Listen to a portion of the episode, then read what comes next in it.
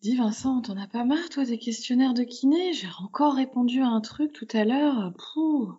Ah ouais? C'était si pire que ça? Bah écoute, euh, c'était un enregistrement d'un extrait d'un bilan d'un patient. Il y avait pas mal de bruit parasite, on comprenait pas toujours bien ce qu'il disait. euh, j'ai... Les questions étaient un petit peu floues. Euh, ouais, franchement, euh, celui-là était pas facile. Hein. Attends, est-ce que le kiné il avait un accent espagnol? Oui, en plus. Ouais, Marie, c'est c'est notre questionnaire. Non. Bonjour, Ou bonsoir. bienvenue sur Le Temps d'un Lapin, le podcast qui parle de la kinésithérapie, du soin et de la science. Mais pas trop longtemps. Juste le temps d'un lapin.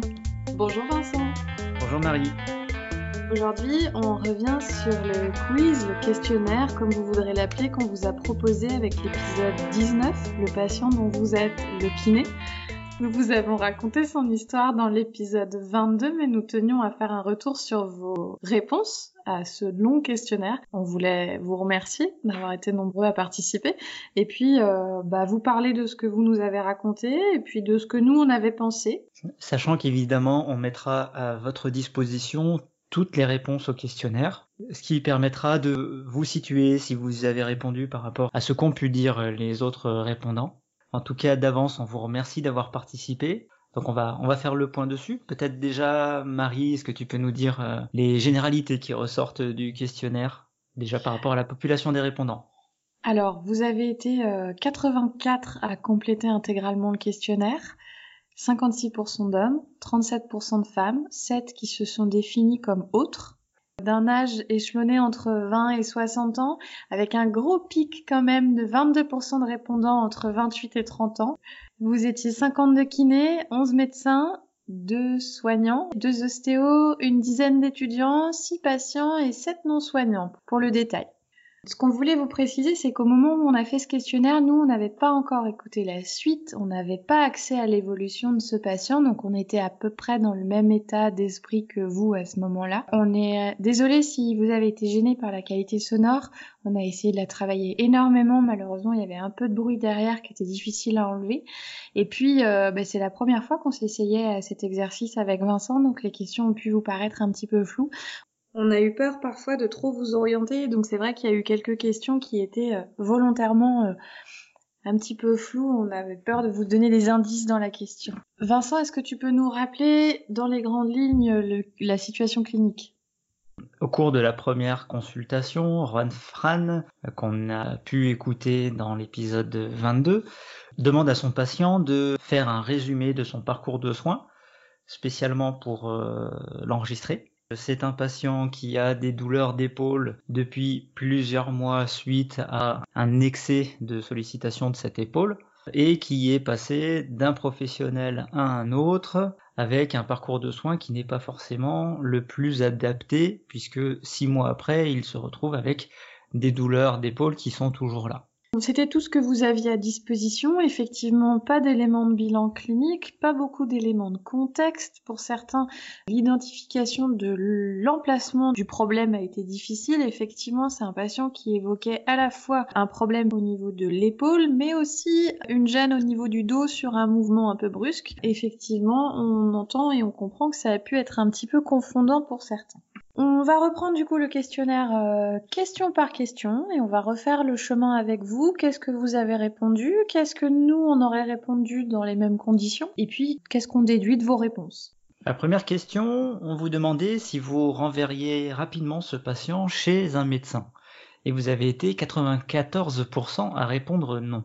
C'était une question qu'on voulait adapter à tous les professionnels et non professionnels, donc on a volontairement choisi de ne pas parler de drapeau rouge, les drapeaux rouges étant des éléments qui sont censés éveiller notre vigilance au regard du parcours du patient et éventuellement d'envisager le recours à une réorientation vers un autre professionnel de santé et notamment un médecin.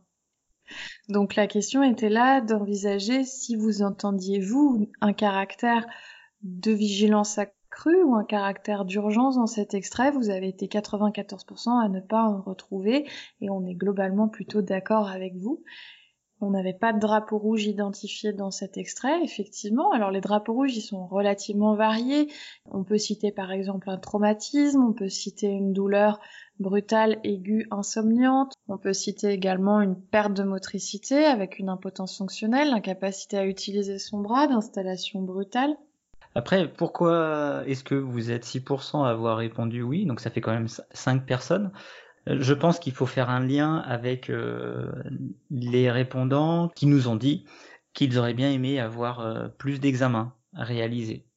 À la deuxième euh, question, nous vous demandions quel était pour vous l'apport de l'imagerie dans cette prise en charge? Pour rappel, donc le patient parlait d'une fissuration du tendon diagnostiquée à l'échographie, d'une IRM qui avait été demandée par le rhumatologue et qui avait mis en avant une perforation transaxiale. À cette question, vous êtes 73% à avoir répondu que l'apport de l'imagerie était plutôt négatif dans cette prise en charge. 14% l'imagerie a un apport positif et 13% neutre. Notre avis sur cette question, c'est que à la fois l'échographie et l'IRM montrent une chose sur laquelle on insiste depuis plusieurs épisodes, c'est que le, tendon de ce patient présente ce qu'on appelle des remaniements normaux liés à l'âge, c'est-à-dire des changements d'aspect à l'examen euh, d'imagerie qui se retrouvent dans la population non douloureuse, non symptomatique, dans des proportions relativement importantes. Plus les gens sont âgés, plus il y a de chances pour qu'on retrouve ces mêmes signes radiologiques, ces modifications anatomiques, sans qu'ils aient mal. On en parlait d'ailleurs la semaine dernière avec euh, Guillaume Deville. Ce type de perforation est fréquemment retrouvé chez des patients qui n'ont pas mal, mais c'est aussi la coiffe, c'est aussi une structure tellement épaisse et tellement, euh, je dirais, redondante dans ses fibres que euh, vous pourriez en avoir toute une partie qui serait abîmée, que vous pourriez conserver la fonction. Donc en fait, cette perforation qu'on retrouve là ou cette fissuration qu'on retrouve chez ce patient, ce sont des choses qui ne sont pas suffisantes en fait pour l'empêcher de continuer à fonctionner. Son épaule, elle est censée rester fonctionnelle. Après, il y a la problématique de la douleur et celle-ci, elle est maintenant difficilement explicable uniquement par ce type de résultat d'imagerie.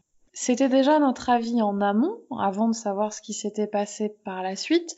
Bon, nous, on a eu l'occasion d'en discuter avec Juan Fran derrière, et ce qui s'est produit en plus, c'est toujours ce qu'on craint, c'est que, en fait, le patient est resté focalisé sur ses résultats d'imagerie, il était très inquiet, il avait vraiment l'impression qu'il y avait quelque chose qui était en train de se déchirer dans son épaule. Ça majorait son anxiété à la reprise du travail, et ça majorait son inquiétude. On pourrait citer là les différents travaux, et je pense à une en particulier, qui ont analysé la prise dentalgique après euh, imagerie, quand sur l'imagerie, on précise à quel point les données qu'on retrouve sont fréquentes chez des gens qui n'ont pas mal. Et en fait, c'est assez surprenant peut-être pour vous, mais finalement, quand on vous dit que ce que vous avez, c'est couramment retrouvé chez des gens qui n'ont pas mal, eh bien bizarrement, derrière, le besoin de prendre des antalgiques, il est un peu moins fort parce que vous avez été rassuré par le fait que ce qui se passe n'est pas grave. Et nous, c'est ce qu'on suspectait dans l'extrait, c'est qu'un patient qui retient perforation transaxiale alors qu'il n'est pas du tout du milieu médical, c'est un patient qui a priori a des chances d'avoir eu un peu peur de cette histoire de perforation transaxiale ça reste assez brutal, assez violent comme terme.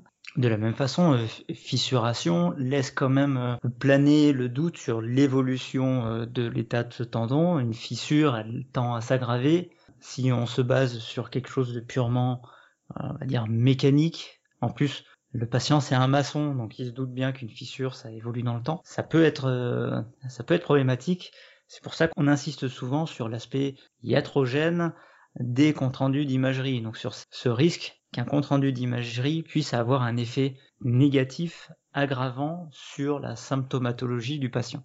Absolument. Et puis quelque chose que moi j'ai appris euh, récemment bah, via l'épisode de la semaine dernière, donc toujours avec Guillaume Deville, c'est que en fait, euh, une déchirure, elle peut ne pas s'agrandir dans le temps, mais elle peut aussi diminuer en taille. Mais après tout, euh, aujourd'hui, on sait que des hernies se résorbent, des tendinopathies se résorbent aussi, donc pourquoi pas une fissuration dans un tendon, après tout?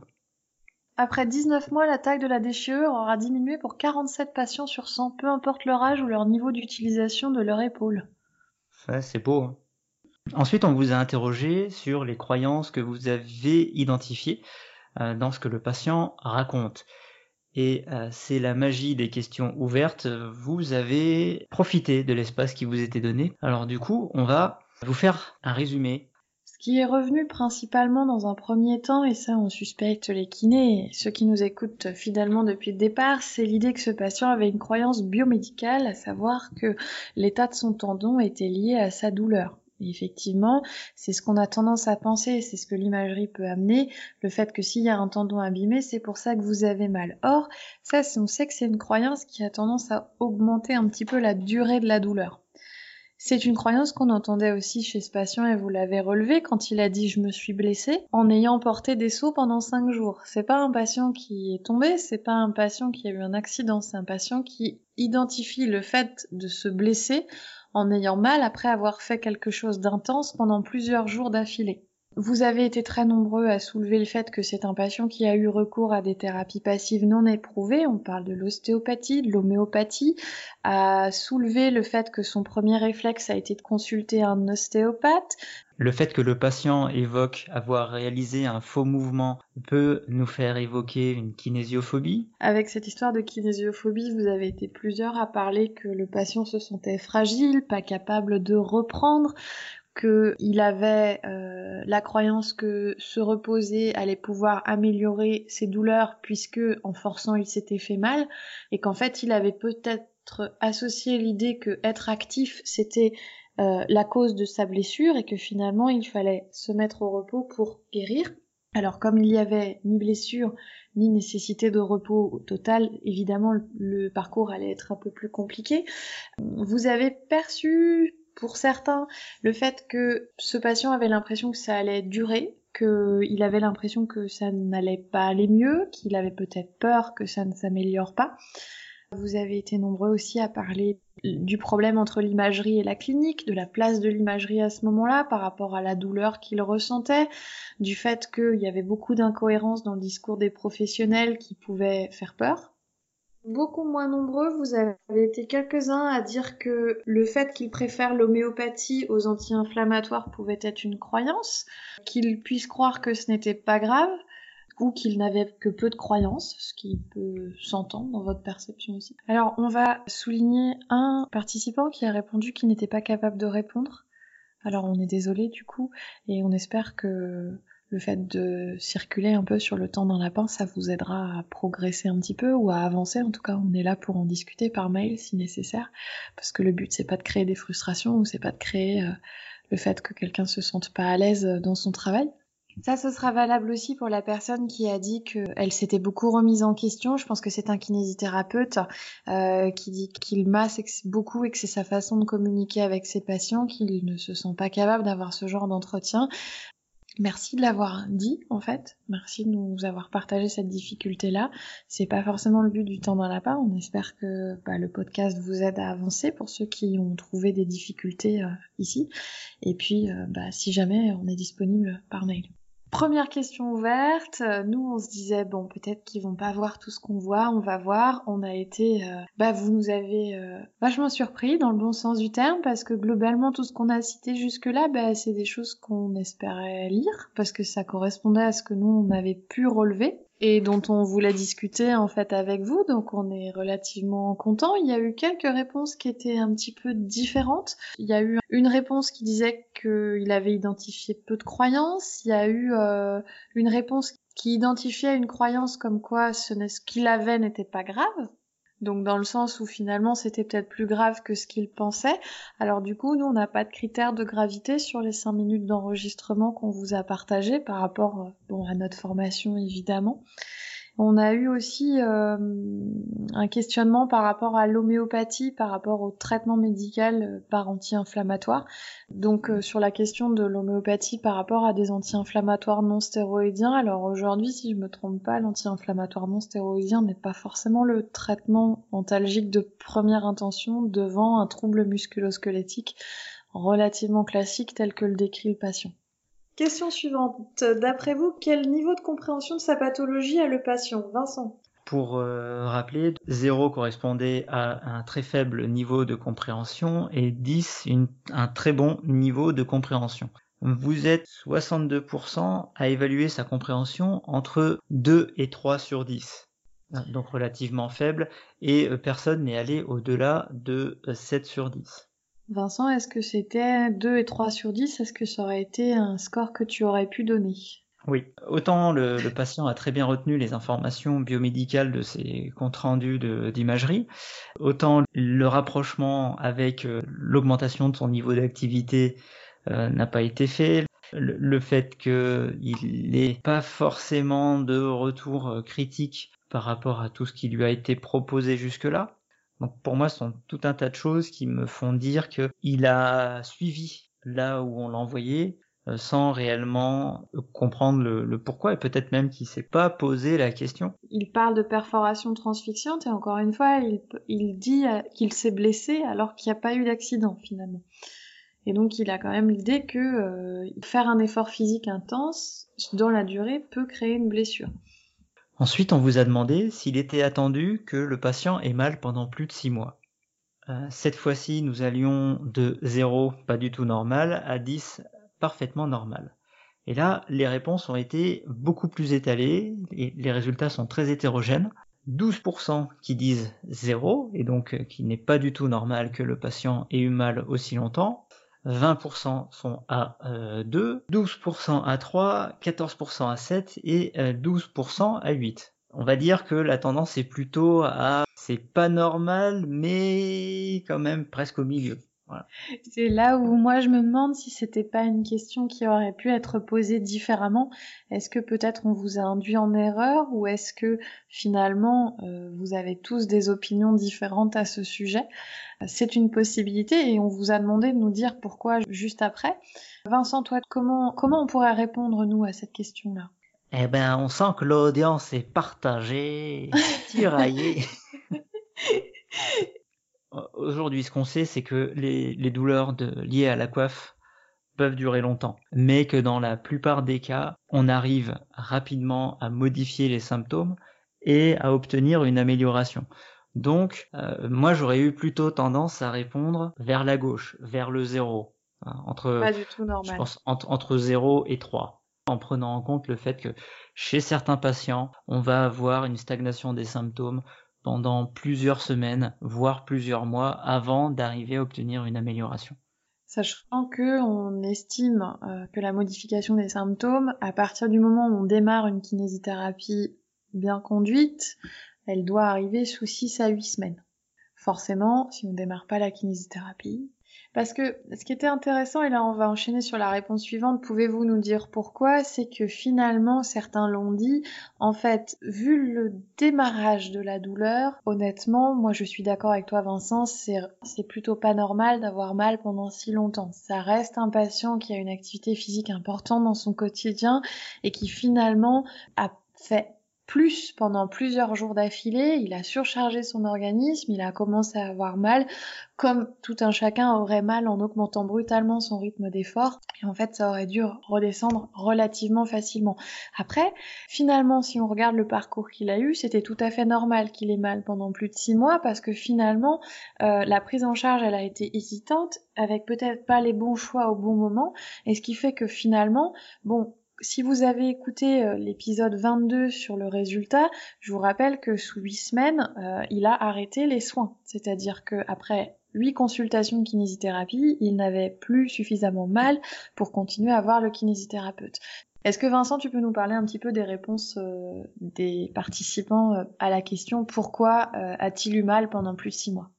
Alors parmi les réponses que vous nous avez proposées, on en a une, euh, on en a plusieurs qui font référence au parcours de soins, avec euh, d'une part des professionnels non soignants, enfin l'ostéopathe qui a été consulté, qui n'a pas été efficace dans le sens où euh, ça n'a pas apporté de soulagement de la douleur et apparemment pas de solution à moyen terme.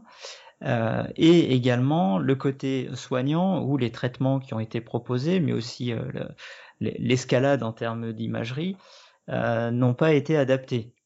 on peut effectivement remettre en question le, traitement d'une tendinopathie par de, par de l'homéopathie. On ne va pas rentrer dans ce débat.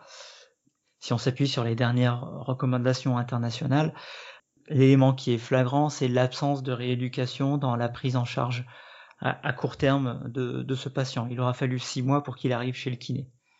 Euh, ce qui euh, s'ajoute aussi à l'errance thérapeutique, c'est-à-dire ce patient qui va d'abord voir un ostéopathe avec lequel ça ne fonctionne pas, qui va le revoir deux fois, puis qui va consulter son médecin, qui va lui prescrire un traitement qui n'est pas adapté, puis qui va l'envoyer réaliser une imagerie, qui ensuite va être amené chez un rhumatologue qui va donner un avis différent de celui du radiologue quant au choix d'un examen pour prescrire un énième examen qui va apporter assez peu d'informations.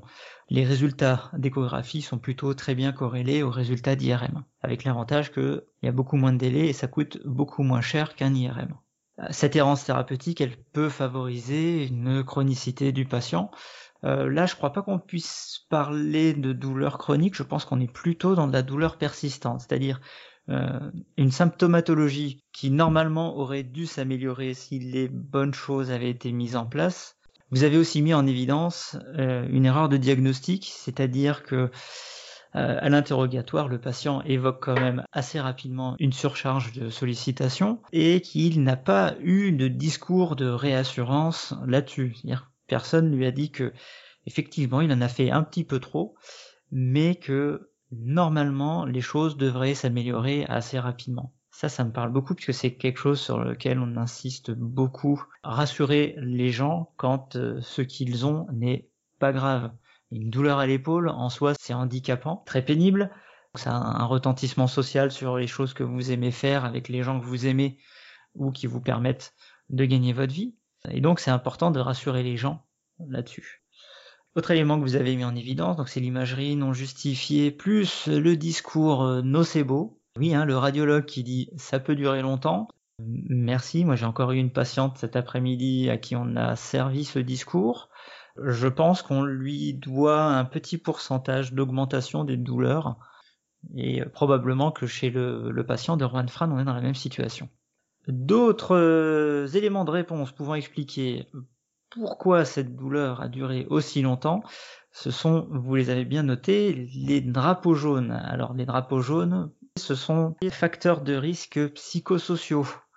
En premier lieu, on citera le catastrophisme, la réduction de l'activité physique, la mise au repos avec euh, une absence de recul quant à l'effet de cette mise au repos, les traitements passifs, c'est-à-dire euh, les traitements euh, ostéopathiques, la prise de médicaments, la proposition de, chirurgie. On essaye l'actif en dernier recours alors que ça devrait être qui est testé en premier recours. Cette approche purement biomédicale avec la corrélation qui est faite entre les symptômes du patient et les résultats d'imagerie on a un patient qui a une faible auto-efficacité, c'est-à-dire qu'il a très bien suivi les consignes qui lui ont été données, mais euh, il arrive très difficilement à gérer lui-même sa douleur.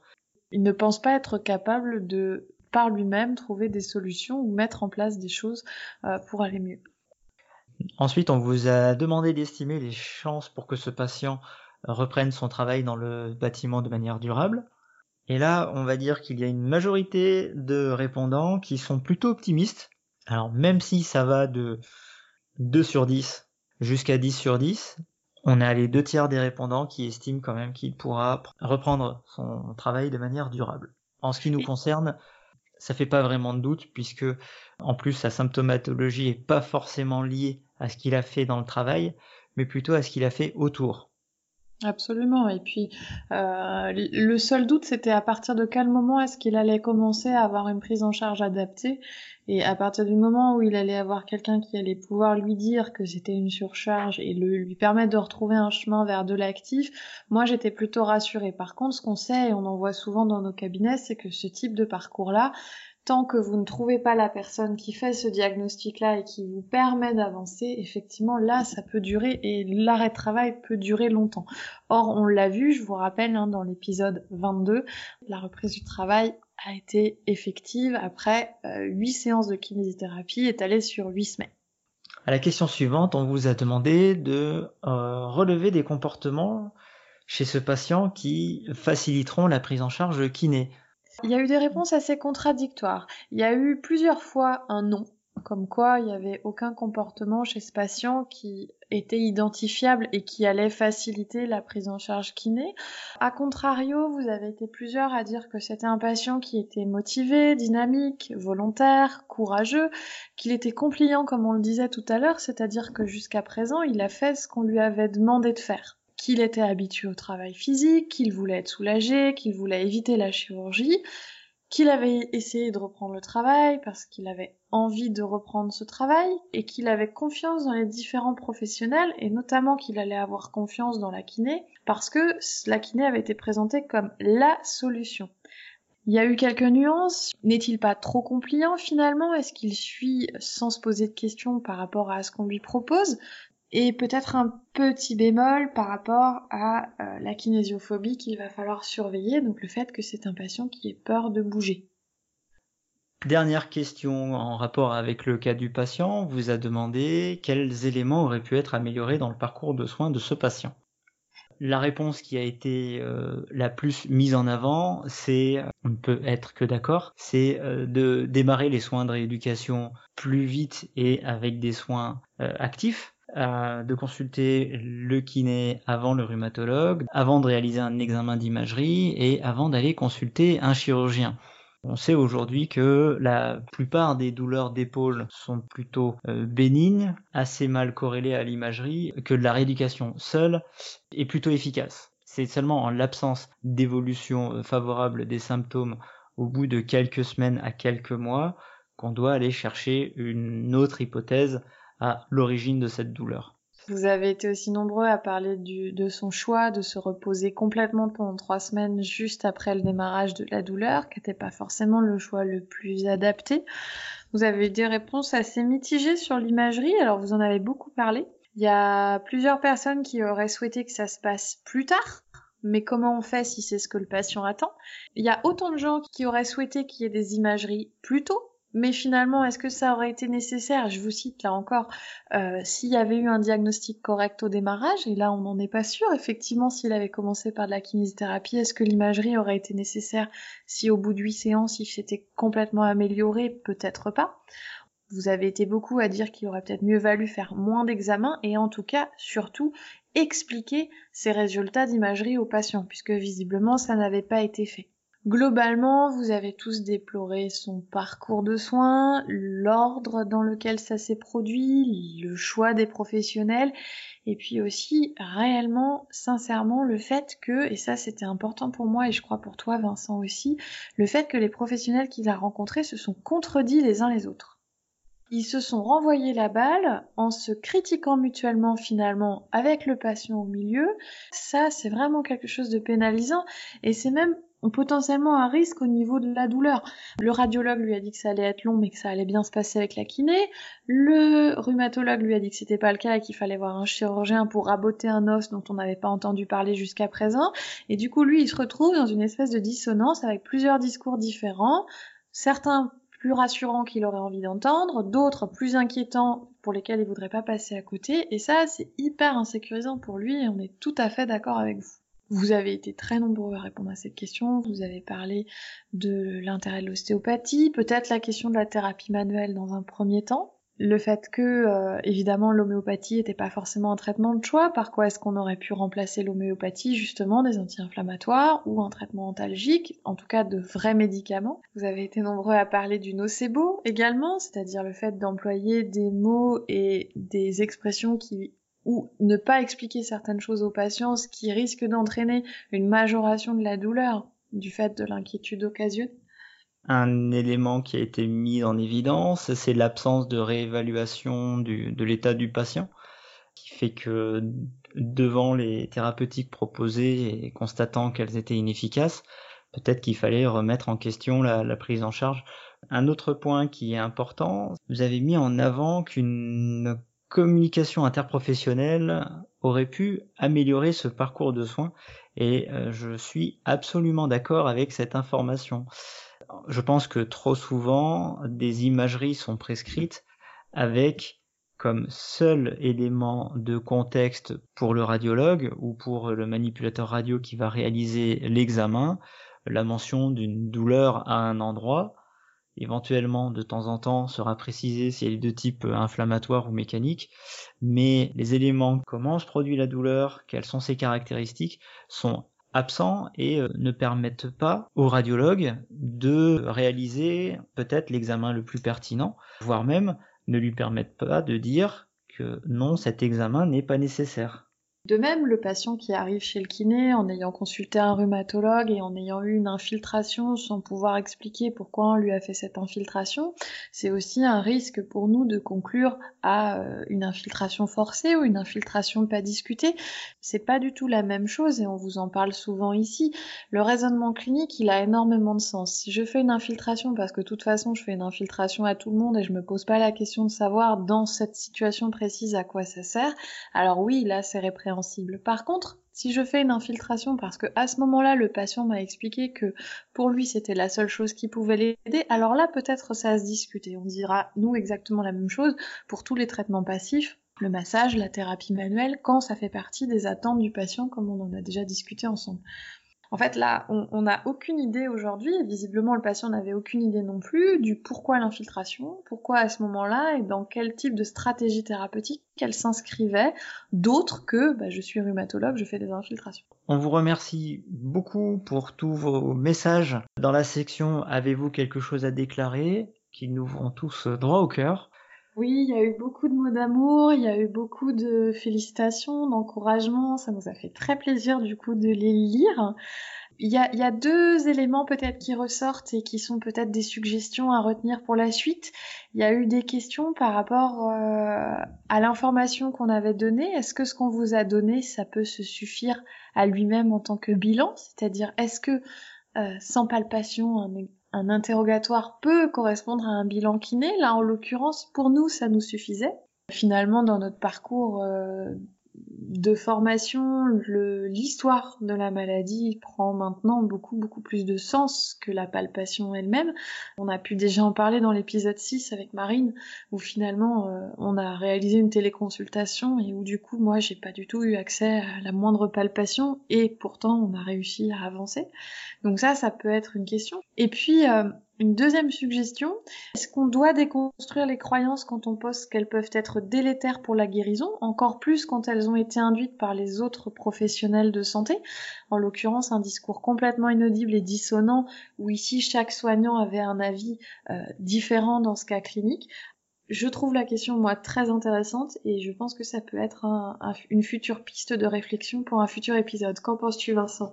Ah, Absolument, je pense qu'on pourrait même faire toute une série de podcasts spécialement sur cette question. Tout à fait.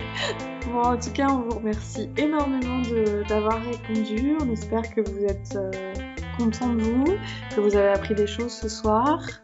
Et on vous dit à très bientôt sur le temps d'un lapin.